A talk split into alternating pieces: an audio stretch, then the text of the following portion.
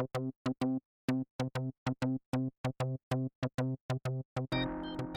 And I guess when it comes to Izzy, my concern is that there was no emoji. You could say he loved people, but it wasn't perceived in love. It was perceived judgmentally. And this comes back to what we said in previous episodes about the first thing is speaking the truth, the next thing is speaking the truth in love, and the third thing, which is missing, is speaking the truth in a way that is perceived to be in love. I heard Martin Iles, the leader of the ACL, Australian Christian Lobby, talking about Izzy in an interview and saying he's a really nice, decent guy and a lovely guy to sit down with. That's probably true. Hmm. But I read his posts and I don't perceive that. If I didn't know the man at all, I would have no reason to assume he was a nice guy. And I think that's where he probably let himself down a bit. I think so many Christians probably let themselves down. If you have strong opinion about something, maybe it's worth just shooting the post by someone else first, someone you trust, respect, a leader or something, and just say, hey, I'm thinking about putting this up. What do you think?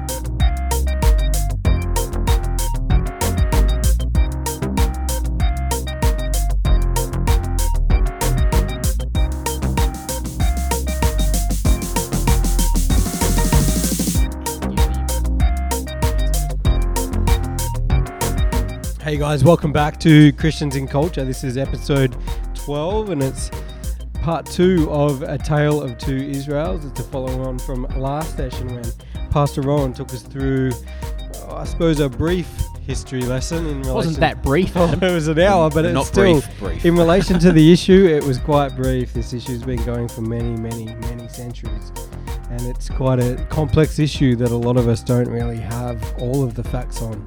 We often come to it from a su- subjective point of view, uh, which is a, a point of view that is uh, clouded by emotion, unfortunately. Um, and the reason we uh, we called it a tale of two Israels is that there's another Israel that is highly spoken about in the media in past times, and that's Israel Folau or Izzy Folau. He is a Christian man, and he's been quite vocal um, in the in social media and in the media of religion and the freedom of free speech. So, um, what I might get Jimmy to do is just give us a bit of an overview of the situation that Izzy has found himself in, and and um, what do you think is going on? All right. So to, to start with, I suppose there'd been a few different Instagram or social media posts that he'd put up um, and been a bit outspoken about. Um, a lot of them were to do around the issue of sin. And the most recent one, which was the suppose the straw that broke the camel's back in terms of from rugby union's point of view, ARU's point of view, or Rugby Australia, is that he put up a post, an image, which said, warning drunks, homosexuals, adulterers, liars, fornicators, thieves, atheists, idolaters, hell awaits you, repent! Exclamation mark. Exclamation mark. Mic Uh, drop. Done. Yeah, so it was a image that was a uh, that was referencing a Bible scripture, but maybe not necessarily done in a written. It wasn't scripture though. It was a image that was made in reference to scripture. So that's the, that was the that was the first part. Uh, so then Rugby Australia, uh, they say that he that he has violated the code of conduct, and it wasn't the first warning. He had a couple of warnings apparently.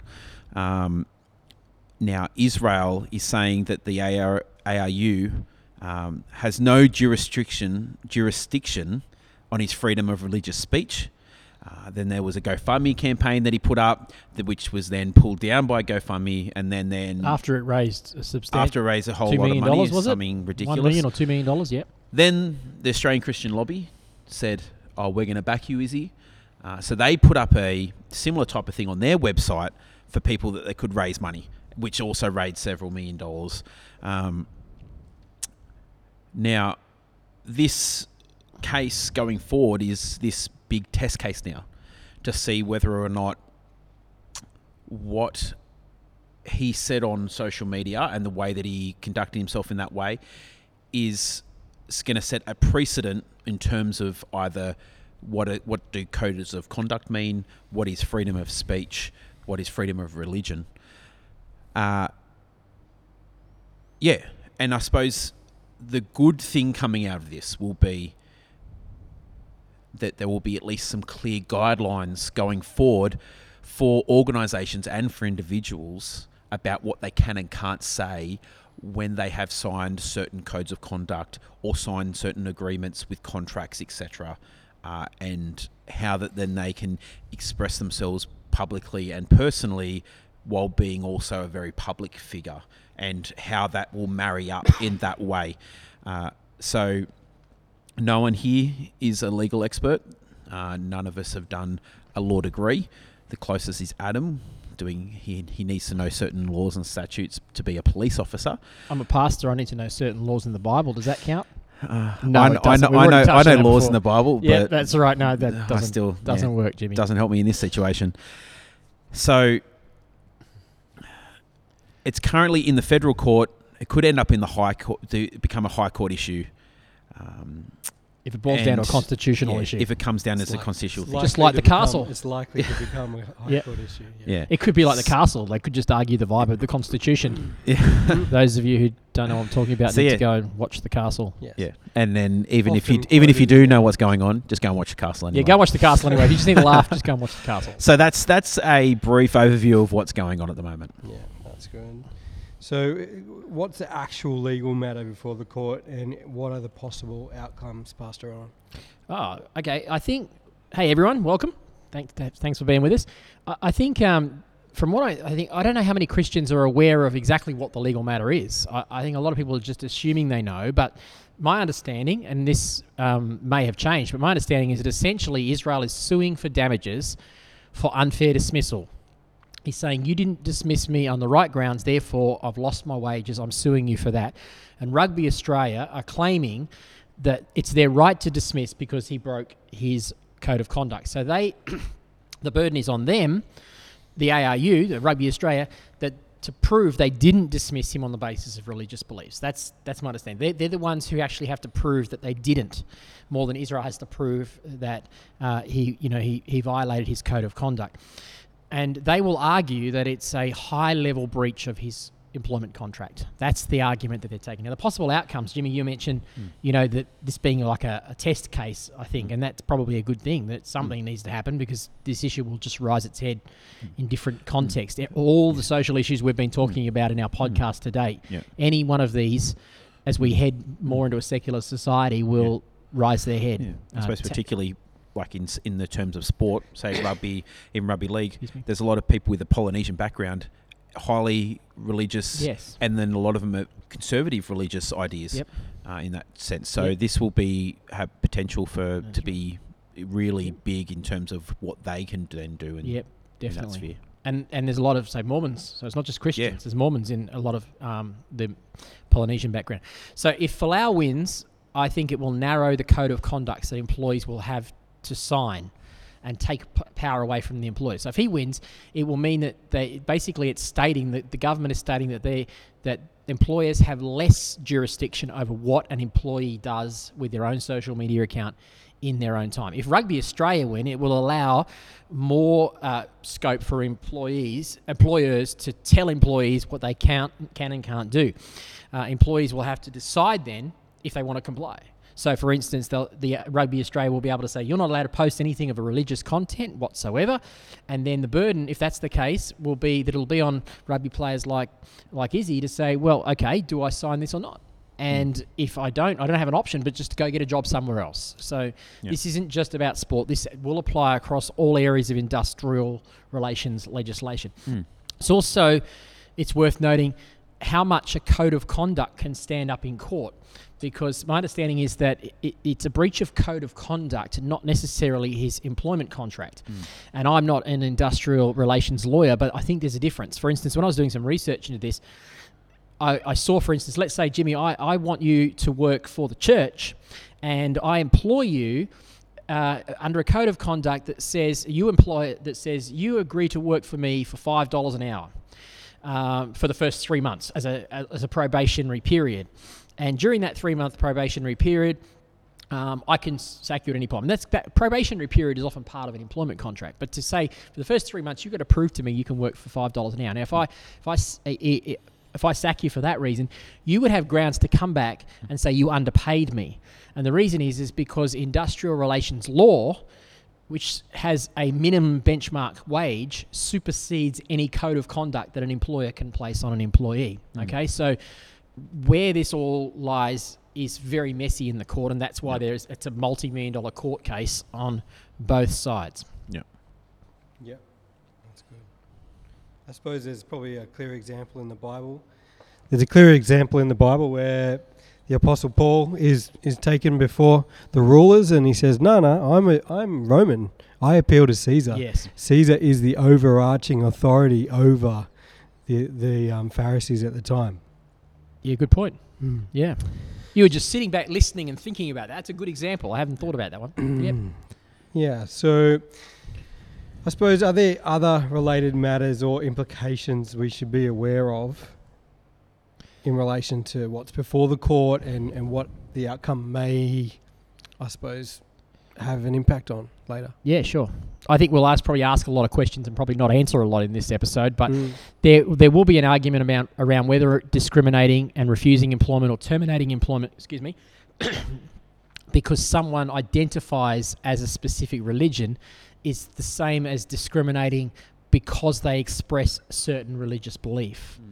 Okay, so someone who can identify as a Christian but doesn't express that might be okay, but is that the same as then saying, I'm a Christian, I have freedom to speak my uh, Mm. religious beliefs? So an Yeah. employer might not discriminate because a person identifies as a Muslim, but can they stop that employee from stopping for prayer five times a day, for instance, because that's what their legislation requires, or from setting up their mat in the office, or from wearing certain kinds of clothing? So I'm a Mus- I'm a Muslim, they might say, but that's fine. But don't practice, don't do anything that identifies you as a Muslim in this place because that's disc- you know the employer might be able to discriminate. So that's something. There's the Yeah. famous, uh, somewhat famous issue. If you 18 months, two years ago, of Pauline Hanson walking into Parliament, making a statement, walking in wearing a uh, niqab, say basically clothed, and saying, "Look, any, I could have been anybody." And so this is the side. This is the argument. Well, uh, is there security issues embroiled in all this? If a person is employed working in complete clothing, uh, Muslim clothing, so this issue is not just a a matter Mm. related to LGBT and Yeah. doctrine about what Izzy believes about that. It's much Yeah. bigger than that. Definitely. Mm. There's legislated authority for police officers to get people to remove their ceremonial, ceremonial um, garments. Is Wait. that done in a respectful way? Oh, 100%. I would imagine so. Yeah, Right. one hundred percent. It's um, yeah, it has to be done in private. If it's a fem- female, then Yep. there will be a female. Yes. it won't be a man. Yeah. And yeah, there's a, there's a deep level of respect for for that, and I think that's something that will come up a few times as we continue to talk about Yeah. this. Is is respect, and I think that's been just the heart of this whole podcast. It's always been about coming at these issues with respect, knowing that all people are created in the image of God, and we have to honor that. Well, he- here's an interesting comment that's just come up this week on the issue of respect. I don't remember who posted this or where I saw it on social media, but as you're listening to this, this is the week when um, al Baghdadi has been uh, caught and killed by the United States, the head of ISIS. And uh, there was a, a comparison that was making a, it was basically stating the fact that when Osama bin Laden died, I don't know if you guys saw this, when Osama bin Laden died, Barack Obama uh, made the statement that he was buried at sea in accordance with Muslim law and so on and so Yep. forth.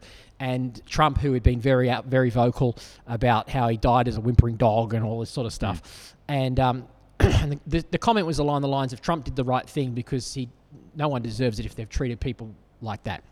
Okay, so so why should we honor? Why should we give respect to Bin Laden when he orchestrated so much horror around the world? Why should we give respect to uh, Baghdadi? And, and so it was basically saying that Trump was probably a, you know, eh, sorry, that uh, was having a go at Barack Obama. This particular post, and it did get me to think about that. and thought, well. I, I didn't like what Trump said. I, I thought, as I, I read it on my post first thing in the morning on my, new, my news article, and I went, "Oh, it's, one, it's another one of those ones where I thought, it, it's yeah, the guy, the guy's a criminal, but mocking is not necessarily th- the right thing to do. And and here's my thought on that: is that the people maybe if you're listening to this and you think, oh, you know, that's the, we should mock these people, because I, I kind of think I'm- I'm thinking through how to say this diplomatically as, I, as I'm speaking now. So bear with me if it doesn't come out right. Sometimes we can't have our cake and eat it too. Mm. if we aren't prepared to honor the religious freedoms of another faith, Mm. then why do we think we have a right to our express our religious freedoms? Mm. I, I think it cuts both ways. Mm. So it all comes back to the mutual respect of all humans. Now, I, Mm. I don't necessarily have a problem with, with Baghdadi being shot and killed because, pers- I mean, some Christians who are pacifists might have a problem with that. But I mean, Mm. he's an orchestrator of significant horrors in the world. But but the mocking attitude concerns me. Yeah. Mm. I do that. Well, it comes again to who is our neighbour. Like it's the that the theology around who our neighbour is. Yeah. Um, even if you completely disagree with someone, they've done the the worst things in the world. They are still our neighbour. We are still called to love them and pray for them and show them respect, even if we don't get it in return. Mm. And I think this is a case where this shows what we should do. If you don't, if you didn't want to go into full detail, if you don't necessarily, if like if Trump didn't want to, just they decided, okay, we're not going to give him a Muslim burial or anything like that. That's fine because who am I to say anything about that and tell them what to do? But at the same time, to actually go and then to the mock side of where you're mocking and Yeah. that sort of thing, I don't think that is a great response as a Christian to do that. Yeah. I I think that's not we're not called to be like that because then what's what is that a reflection of in our heart if that's Yeah. what we're doing? Yeah, that's uh, uh, my Yeah. point. I agree Yeah. 100% with what you're saying. Yeah. Mm. I think that does have implications for this sort of story as well. Yeah. Yeah. uh, There's a guy named Derren Brown. He's a hypnotist, and he um, he does some he does social experiments basically, um, and he did a really interesting one on the idea of crowd mind, Mm. and the idea that once people get into a place where they have anonymity, they will throw a full restraint, and the Bible's very clear about that kind of Mm. idea, and. It's so easy on social media to be part of the crowd Mm. and to throw out things willy nilly without Mm. actually thinking about them. Mm. Um, I was thinking this week about the parable of the landowner and how, like, the landowner, it was his right and, and prerogative to, to pay people a denarius for their labor. Mhm. And there was the the parable says that he went out in the morning and he got people and he said, "Come and work," and then he went out at midday and he said, "Come and work," and they all came and worked. And then someone some came at like four thirty, just before knockoff time. They all came to work. They all uh, said, "Yes, we'll come and work for one denarius." He paid them all at the end, and they all got the same. And all, they all started to complain. He's like, "It's my my job. It's my job to decide how much I'm going to pay, and you signed Mm. up for that." And I was thinking about the death of Ivan Milat this week, Yes, that's right. That's current this week Mm. too. and man, I was just thinking, and and it, the thought dropped into my mind: What if he accepted Christ? I don't know Mm. if he did or not. Mm. I don't. There's nothing to say that he did or didn't. But what if he did? Mm. You know, how would that sit with me, knowing that he'd, he'd committed all of those atrocity, uh, atrocities, and then in his last moment repented? Like, Mm. how would I feel about that? Yeah. Mm. Probably quite similar, if we're honest, especially for those that um, aren't from our part of the world. Where we're sitting in Picton here is just down the road from where Ivan Milat lived Yeah. in Bargo, so it's it's a very hot topic in out here in the Wollondilly Shire where we are.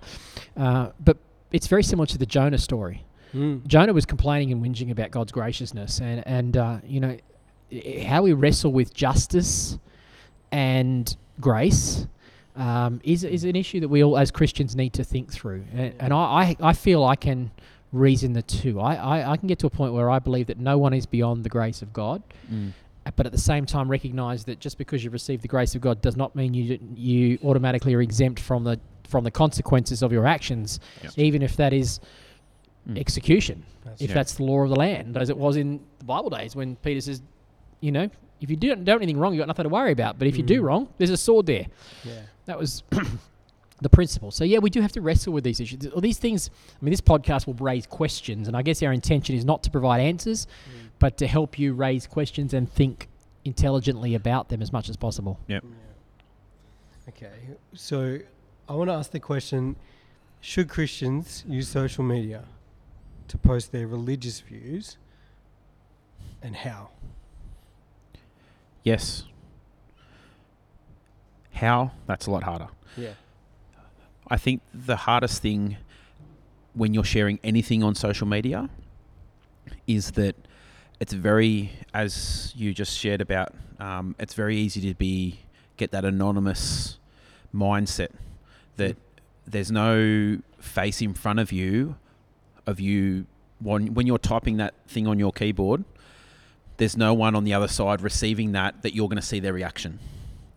Um, i think that's where if you wouldn't say it to someone's face don't post it on social media.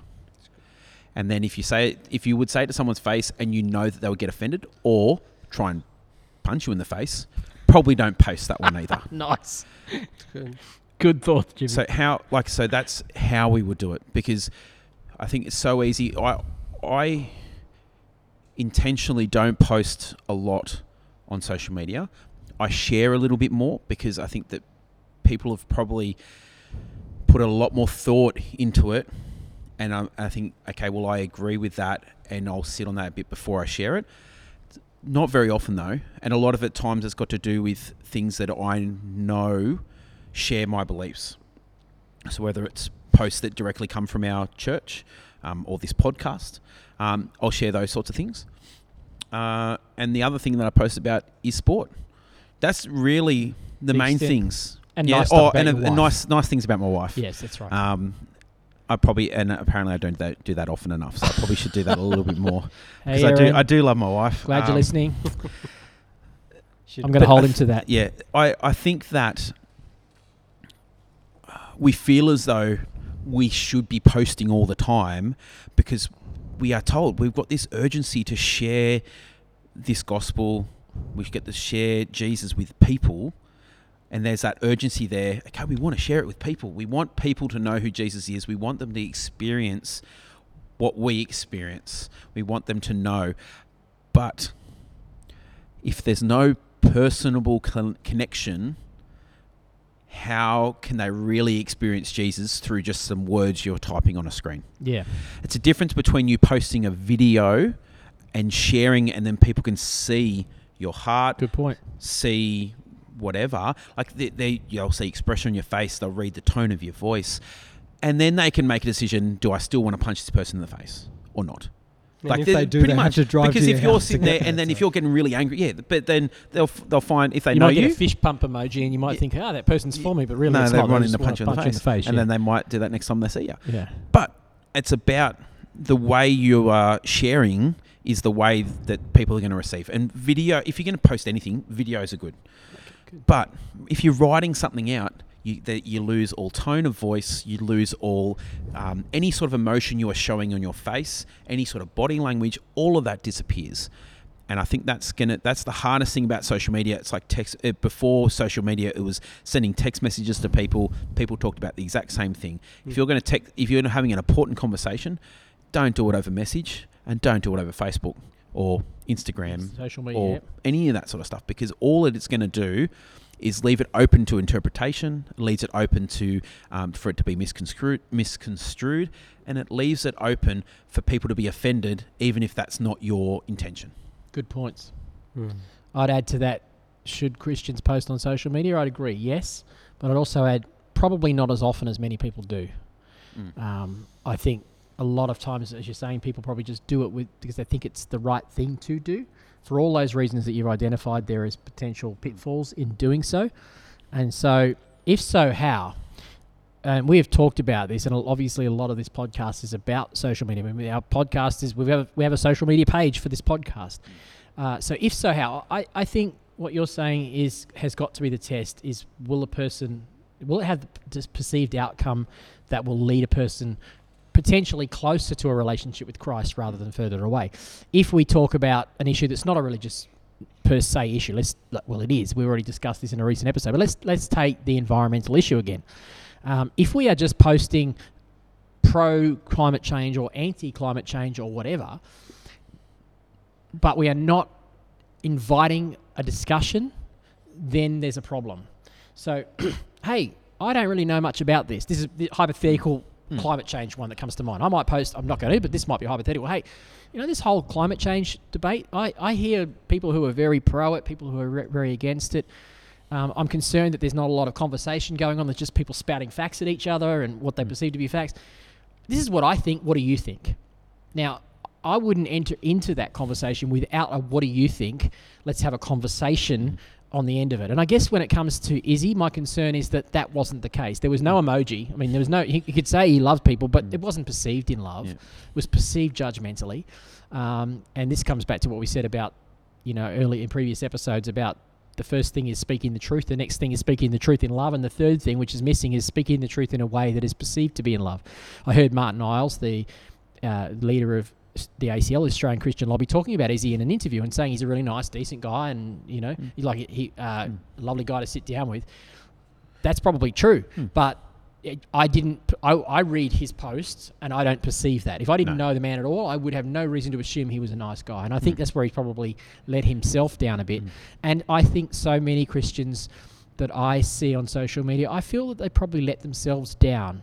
And I'm not excluding myself from this. I, I, I've made my mistakes in this area, but I think you let yourself down when you mean well, but you're not sure how it's perceived. If you have a strong opinion about something, maybe it's worth, and you feel you should shoot it. This is just coming from, uh, uh, put something up. Maybe it's worth just shooting the post by someone else first, Hmm. someone So- you trust, respect, a leader or something, and just say, hey, I'm thinking about putting this up. What do Mm. you think? Yeah.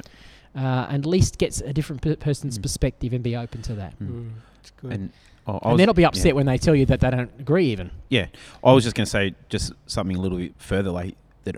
My practice on social media is that I, if I'm sharing something or want to comment on a page, or like on a post, uh, or tag someone in something, I actually check one what the name of the actual page that it's from. Because a lot of the time is that you might find something it might be funny. It might it might not even be religious. It might be funny, but then you look at the name of the page and you're like, "Hey, uh, nah, I'm I'm not You're not gonna, advocating. I'm not going to advocate page. that page. Yeah. Or okay, you might do that, but then go and have a look at some of their other posts first, and just to see what it is, because okay, you're by you commenting or liking or sharing that post, you are Your clickbait. by for- proxy by, by proxy you point. are endorsing that page. yes. Yeah. Yeah. So just be careful of that. You might say, I'm not endorsing it, but if someone clicks on it and goes somewhere else, you've just endorsed it for them. Yeah. Good point, Jimmy. That's that's cool, man. I've got two things to say, and I'll I'll just piggyback on what you were saying. Like, as a, p- I'm the um, creative department leader here at Picton, and I have to. And one of my roles is to teach people.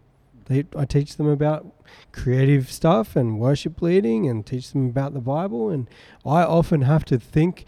Like I- might share something from a page, but I need to think what what is the theology behind this? What are the overarching belief systems in this church, for example, that I may be promoting to our team. I need to be mindful of that because I can lead people down the garden path, and they and all of a sudden, I remember hearing um, Jeff Crabtree at, when I was at Bible college. He said it only takes a few degrees to be off when you're sailing a boat over 500 Mm. kilometers, and you are far, far off course. Yeah. And and if we get stuck on these little ideas that are askew if, then we will be will lead ourselves down a garden path. Mm. In relation to Izzy's post, Izzy didn't make the post. He didn't make that image. He shared it. Yeah. And I take I take issue with people that just share stuff willy nilly, that just hit the share Mm. button and that's the end of it. I will do it for our podcast and I'll do it for stuff that Pastor Rowan has has put up and our, our church stuff. But as for anything else I won't Mm. because and and I've I've taken a bit of a practice where if I I, I will look at something and then I'll say, okay, I feel like I want to share this, and then I will say, okay, well, do I feel like I want to share it enough that I'm ready and willing to spend the next 20 minutes crafting something that I want to say about Yeah. that Good point. that Mm. expresses my view. yeah, sharing political stuff of someone else without commenting on it is is not wise, guys. That's. You're right. Jimmy. And You're right, oftentimes, Yeah. I will I will prepare that little thing that I want to say, Mm. and then the moment's passed, I've deleted it, and and I've gone on with my day yeah. Yeah. because maybe it, I I got to think about it a bit more. I got to really test what I was trying to say and my motives behind it. Wow. Yeah. And more often than not, it finds itself filed in drafts somewhere. So are you saying that the process of having to write an introduction is is actually the thing that is forcing you to think through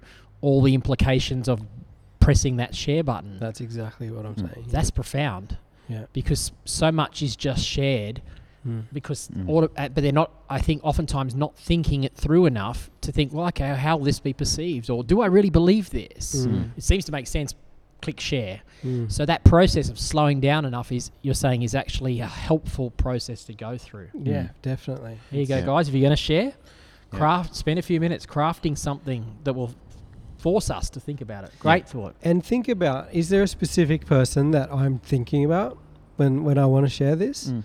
If Good it's point. if it is, Mm. write something, share that to, share it to them privately. Yeah.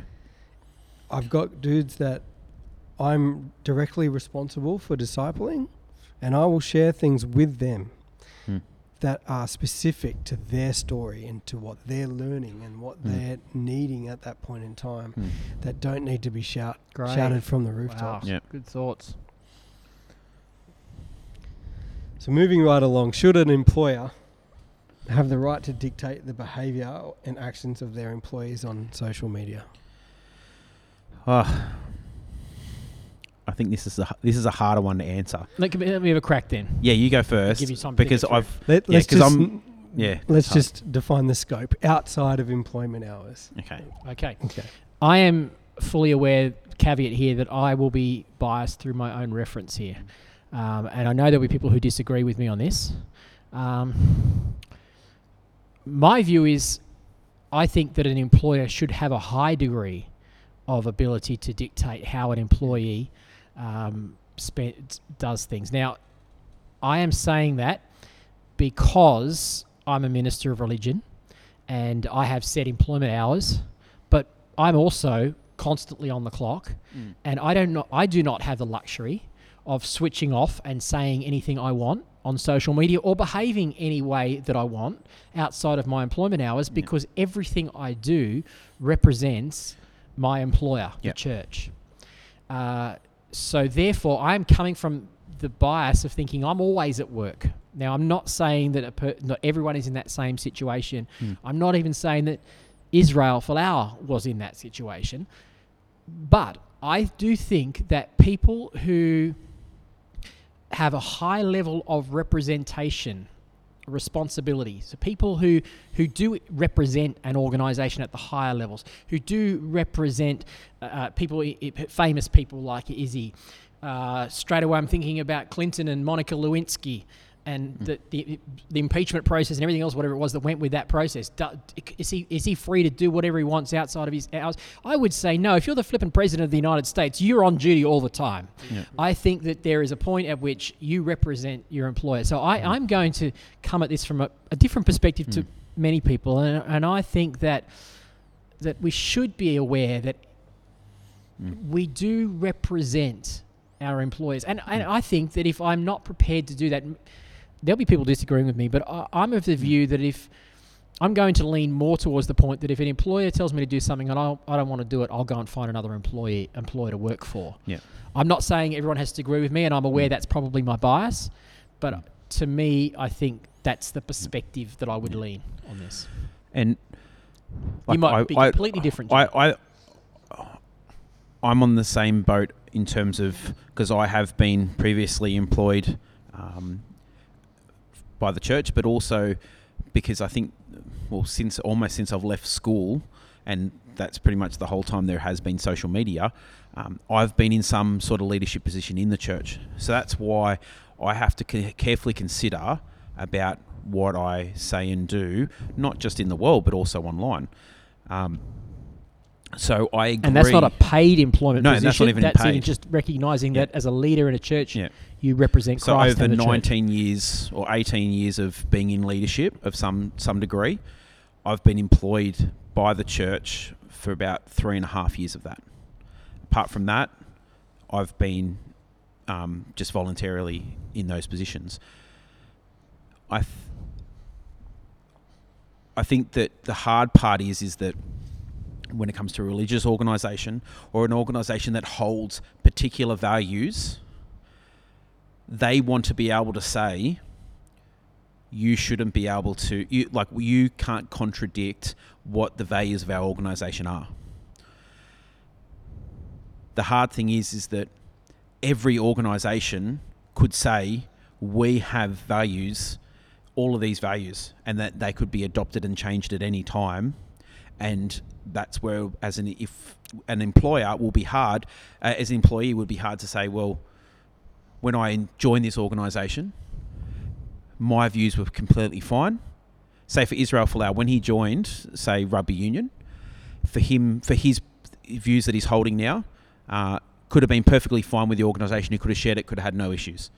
Um, but Rugby, uh, Rugby Australia have now have changed their policies, or they might not have, uh, to the point where now what he is saying is against what they believe. So then now he's against. So he's against their policies. Uh, where do, where does the line end up getting drawn? Yeah. And what organisations hold the right to, To then determine. say determine this is my this is our organisational point of view. You cannot go against it. It's a really good balancing that's- act that's to what h- I just said. that's the hard that's line. the other perspective to bring into it that I didn't. I have to admit, I didn't bring Yeah. that in. Because when I was if if it. say like I work for the Department of Education, what do I then? How much of what I say and do in my personal time can be controlled by the Department of Education in terms of the government? So in, I'm a government employee. What can I say or do in my personal time? Now, that people will be like, well, then if you're working for, a, say, a small business, say it's a family owned business, they hold particular points of view and you're employed by them. Could they sack you for things that you say and do online because you go against what they believe? You could be a, a smaller, maybe a small chain, maybe two or three stores. yeah, Same again. And as it grows and grows and grows, at what point is your actions of what you say and do outside of work hours impact your employment? And I think this is why this case is so interesting, is because it is a massive can of worms, Hmm. yeah. and we don't really. There's. I don't think it's almost going to be impossible to draw a line. I was going to say, do you think that it's a black and white issue? uh, In that, I don't think Mm. there is because different roles and forms of employment Mm.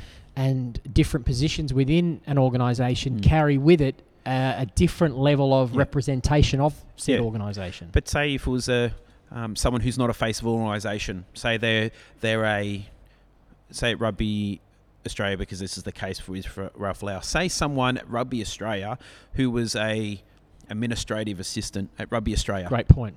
liked Izzy's post, Hmm. maybe even shared Izzy's post Wow. and said good on you, Wow. Izzy. Would Would Rugby Australia Australia come to the party come as much? would they would the same thing happen or say if they did it and it wasn't say it wasn't even izzy's post say if it was someone else's thing the same thing would that would the same process have happened Hmm. do That's they a good have the question do to they have the the Rugby right Australia executive? do they have the right? Let's right think about it the other way. Yeah. And let's just say, let's say it was an anti-Christian post Hmm. or an anti-Muslim post. What we can't say is anything definitively. And I know I've been questioned in the witness box, and they've asked me a question that was a "What if this happened?" I said, "Didn't happen." So how how can I answer something that never that happened? never happened. So we need to be mindful of, you know, let's Yeah. say this happened. Hmm. It's it's good to think about the ideas. Mm. I wonder what you guys think of the Chick Fil A issue in England. Do you know about yes, it? Yes, I do. What do you think about the Chick Fil A issue? Could you explain what's well, happened? I, actually, that's I do know what's happened. I Yeah. think so. My understanding was that uh, Chick Fil A, owned by a, a significant Christian, well, uh, S. Truett Cathy, uh, to the point where one of it, it, one of the biggest fast food chains in the United States, very successful. Never opened on Sundays because he uh, held to religious beliefs. Um, my understanding is what's happened in the UK was uh, to do with LGBT. Is that correct? Yeah. Uh, you can so he I read the basically whole article. he he stated that he believes in one man for one woman, right. and that and that's basically the crux of the the problem. And as a result of that, the business has been forced to close That's right. its doors. Yeah, correct? They wouldn't, they wouldn't renew their Re- wouldn't lease renew their after lease. six months, Yeah. and so they've chosen to close their doors. Yeah. So that's not an employer saying you can't Mm. do things. It's Mhm. it's it's a government. Right. It's a local government Yeah. basically saying. Well, he, that here's where that we get back to secularism. We've talked about that in a previous episode. Uh, sec- pure secularism says that the government, the ch- church and state, religion and governments are separated, and it's the government, government, government cannot legislate in any way on religious beliefs. Well, by doing that, the government is relig- is legislating on a religious belief. If if it's the government that is the is the leaseholder on the land. I'm not Mm. aware that they are, if they are or not, but but that that is the secular organisation that is saying you can't. We're not in agreement with your religious beliefs. Therefore, we're going to discriminate against you and not offer you a lease, for instance. The problem arises is that there is no such thing as a truly secular state because let's take se- secular rugby Australia, which is saying it's neutral. It's actually not neutral because it's now discriminated against Israel's ability to have freedom of his speech. But that's a different issue to whether Israel should or shouldn't have said anything. Mm. The challenges come in all of these cases is that how do we make things truly secular? And and my concern of speaking to Christians is that, and you'll hear me say this often, is that it cuts both ways. So to play devil's advocate a little bit to what, what you were saying a little a little bit earlier, Adam, I think Christians are concerned. This is this is the rhetoric that that I something you were saying earlier, and I thought this is this is the rhetoric that I would hear from a lot of Christians. Oh, it's but it's the Christians who are being discriminated against. They don't discriminate against the Muslims. They don't discriminate against the Buddhists. They discriminate against the Christians, mm-hmm. right? Mm-hmm. That may be true. That may be if you listen to this and you think I'm think I'm not saying that's not entirely true. There there will be as a Christian I do believe that there's spiritual powers that are trying to negotiate uh, to trying to negate the voice of Christ. But I'm not fear based. Yeah. And and to say, well, we're the only ones who are being discriminated against. My question is, well, well, what do you believe about discrimination? Because if you're saying as a Christian you want to have freedom of speech, you have to actually give that freedom of speech to everybody. That's Yeah. right. You can't be upset with a Muslim who expresses their opinion or Mm. anybody else. You have to give it to everybody if you want to claim it for yourself. Otherwise, you you we Christians are living in a post-Christian society, and we have no awareness of the fact that we are so out of touch with the community around Yeah. about us. Mm. Mm. Yeah, I love that saying that you said before have your cake and eat it too. I don't know if you know that the original saying is eat your cake and have it too. No, I didn't know that. Yeah, it's actually back to front, and I don't know where it turned around. But that's a much better picture because you're holding a cake in your hand. You can't eat it and hold and, it ho- and keep it. Yeah. because ultimately it will go. Yeah, It'll be in your consumed it. stomach and it won't be in your hand anymore. Mm. And so these religious freedoms that we all want to hold in our hands, Mm. you can't eat them. You have to let everyone else ha- hold their Yes. same religious freedoms. We Mm. all get religious freedom. Yeah. Yep. Where are we up to? So, should an employee have the right to express religious freedoms even if they contradict those of their employers? Hmm. I think we sort of touched on that in the last one a bit. Um, I think the should degree is the question. Yeah, the it? degree. Mm, yeah, To what and degree are they allowed? and Or yeah, should they? and I think that it come. I suppose it comes back a little bit to um, what it is that you're exactly sharing, Mm. uh, because that'll always be whether or not people agree or disagree. Um, if it's a hot topic, then you know, say if it is the LGBT issue, or it could be abortion, or it could be the environment, could be whatever. Mm. Then, if you're sharing about those issues, um, there's probably that's where that's going to draw the most attention. Um, should we have the right to share them? I think yes, we should have the right to share them. How you share them, I think, is the is So the, the motivating the motivating factor, factor, behind, it must be love Yeah, Mm.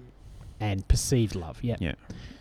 Yeah. Good point. in relation to in relation to uh, sharing these views what do you think are the what's the best place to share these views do you think so, social media is the best place or is, are there other ways we can do it that are more beneficial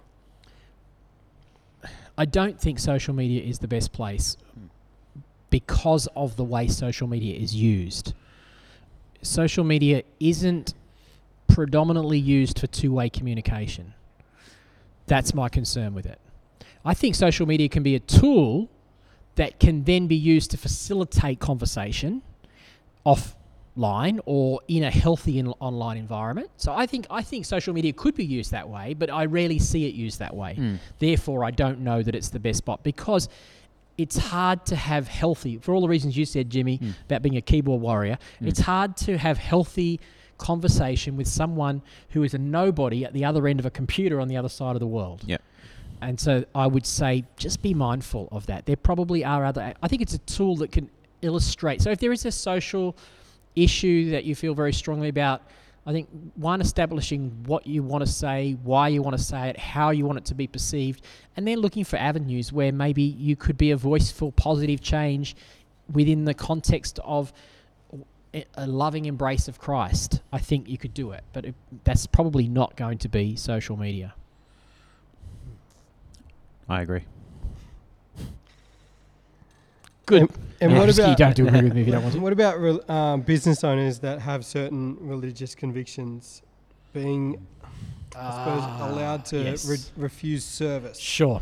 to people that Ah, have? good Oh, here we go. There's, there's been a few of those stories around. Yeah. Yeah. Okay. So talk about having your cake. do, you know, do you know the Adolf cake? Have Adolf seen that? cake. No, I haven't. Tell me the Adolf. I can. I know where this is going. I there think. was an organization in America that refused to make a cake for a family, a birthday cake for their son that they called Adolf, and it had swastikas all over it. It was a white supremacist family yes. that wanted a birthday cake for their kid, and there was a huge debacle about whether or not this um, bakery was allowed to refuse.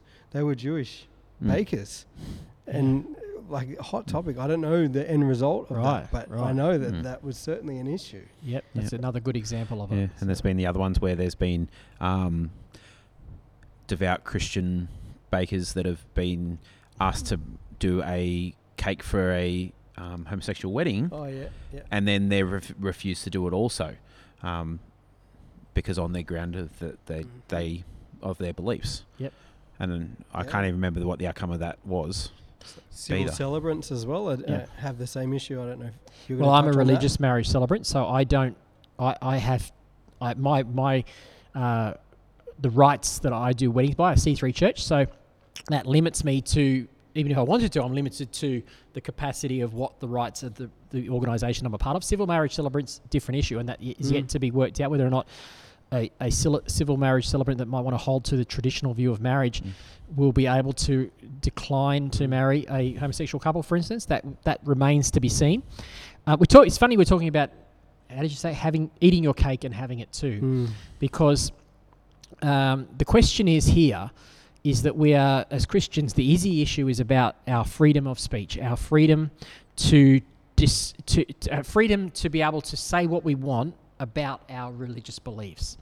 So the flip question then you have to ask yourself, uh, and if you're listening to this, you may not be aware of this, is that basically we're saying we don't want employ when the, the easy argument is we don't believe that employers have the right to discriminate against people based on their religious beliefs.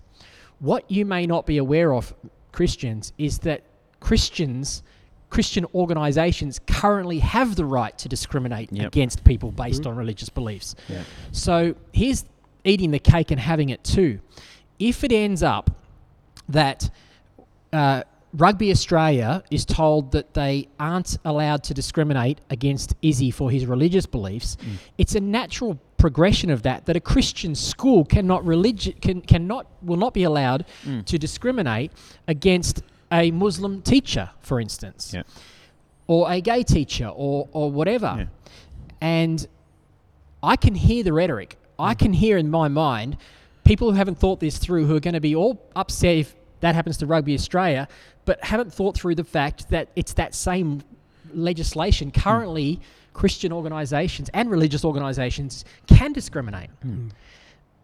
I think we're heading to a point where we won't be able to discriminate. Yeah. Mm. Yeah. And we might, in fact, be the ones doing that. So, Yeah. uh, because of we, we, we're standing up for our rights to be able to speak freedom of speech, but Mm. sooner, Yeah. sooner or later, we won't be eating our cake and eating it at the same time, or having Yeah. it and eating it. And to throw a cat amongst the pigeons, Kyle Sandilands can say whatever he wants. That's right. you know. Yeah. And like we all, there's a number of people that took great offence Yeah. to what he had Oh, to that say. was a good example. of it. Personally, I, I, I was I was shocked by It was horrible what he said. like terrible what he had to say. Mm. And but if if we play this out to the nth degree, he can say what he, He can likes. say, yeah, that's right. The, Mm. the same many people, the same people who are protesting against Kyle Sandilands being able to have freedom of speech, are protesting saying that Izzy is allowed to have freedom of speech. Guys Mm, can't eat your cake and have it too. that's right. Yeah. Mm, it's interesting. So in in light of all of this, how do Christians respond to this issue and issues that are similar to, to this? How do we respond? I think that we need to be thoughtful in our response. I think that's the first thing, uh, because on face value, can be very much perceived as it being a religious issue, straight up, because it's about Israel Folau sharing um, a abridged version, may we say, of a Bible verse um, that has landed him in this situation. Um, so, what I would say is that we need to make sure that we don't just straight away jump in in an emotional way. That we need to be thoughtful There's a lot of emotion on all sides of because these arguments, isn't because it's not. It's very much easy to chuck out that oh, you know, the reason they're doing this is because of sponsorship dollars or, um, and keeping those people happy or, it, you know, none of that, none of that is helpful. It's not going to create a healthy discussion on this topic. Um, what we need to be doing is thinking about, okay, if I was in Izzy's situation, would I have chosen to post that image? Not even the Bible verse that it was referring to. Would I have posted that image? And I think that's what where we need to start. Is it so? And look, okay, if that's not helpful, what he what he did there, can I do it in a better way? And then start stepping back Good from point. there because if we just jump straight in and just go all out and whatever, then go okay. Well, then if you if you're so much about that, you share that on your on your social media page, um, or you go into the street and yell that out. What type of response are you going to get? Are you going to like the response you get? Um, and I think for a lot of people, they won't like the response they're going to get because I think they'll get perceived in a way that they don't want to be perceived, and probably maybe even the intention of what they're sharing isn't great. So I would just say we should respond in a way of going, okay, I need to reflect on the way that I speak, on the way that I um, share things, the way that I post, and just even being thoughtful about what, if you're going to quote a Bible passage, one, actually quote the Bible passage, put a reference there. Uh, and then not just the Bible passage, write why. Like Adam was saying, write a blurb about why you're sharing what you're sharing, if that's what you want to do, Hmm. and then decide whether or not you want to actually share that. I think that's a Yeah. great place to start because if we're not doing that, we're starting in a place that's pretty poor. I think. Yeah. Just before Ron uh, wraps up for us, I just want to share with you guys the, the definition of recklessness because as a police officer, I somehow sometimes have to charge people with crimes, but the crime, for example, may be grievous bodily harm. And the offence that I charge them with is recklessly cause grievous bodily harm. Recklessness, a lack of regard to the danger or consequences of one's act, actions. So, in relation, it's, we, we, we might be all guilty of recklessly posting on social media hmm. with no regard as to the consequences of what we're doing and, Wow. and any, any forethought into what, what the repercussions are, hmm. not only on the friendship that you have with the person that's going to read it, but also the representation that you're making of Christ and His church. So, let's not be recklessly posting on, on social. Yep. Great thought. Great thought. I had a few notes that I'll just sort of run through because some of these are things you guys have already touched on, but uh, I'll add a couple of other thoughts as well.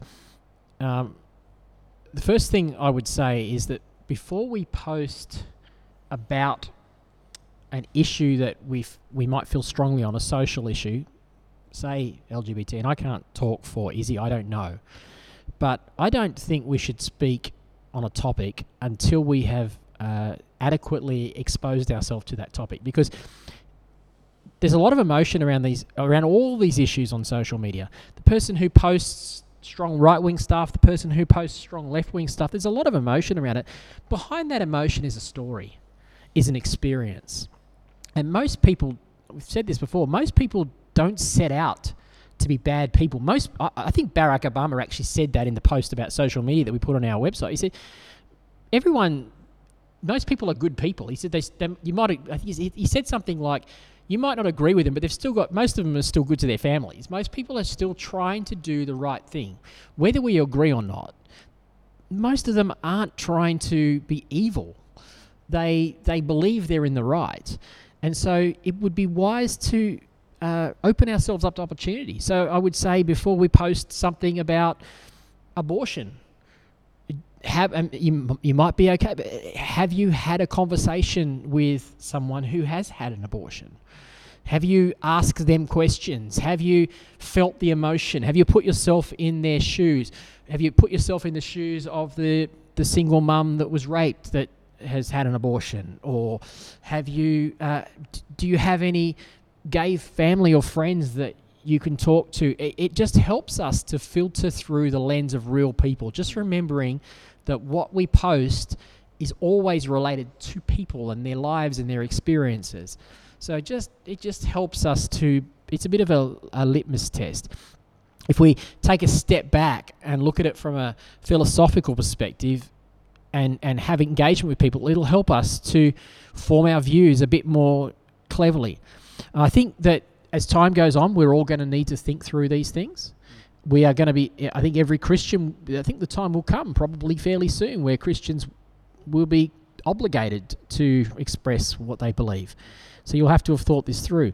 I think a court case in this case, as messy as it will be, as expensive it will be, at least we'll get some clarity. Like Jemmy said earlier, I think that's a good thing.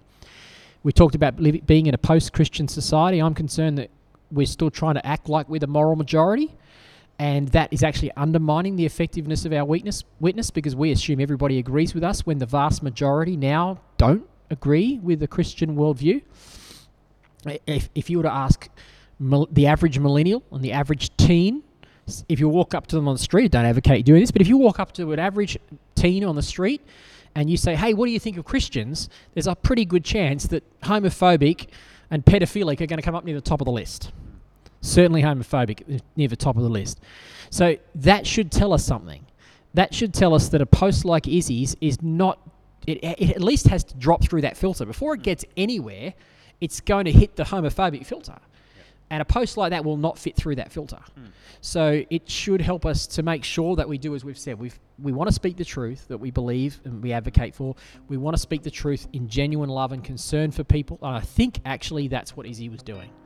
I don't think that I, I don't think Izzy was unloving. I think if you if you cut him open and said, "Hey, what was your motive?" I think he would say, "Well, I genuinely love people. I want them to know the truth." The problem was it wasn't perceived by the vast majority of people that way, and now it's been picked up and turned into an employment battle issue. I don't think that was where Izzy was going originally. I'm not even sure if that was that was even on his radar when he put the thing up there. So our job is first of all to make disciples, and it, that requires us to introduce people to Christ and let, then let Christ deal with morality, and that's all I have to say about that. And on that note, thanks for joining us for this episode. Please like, subscribe, review, rate, share, and keep making disciples. We can't wait for the next one. See you next time.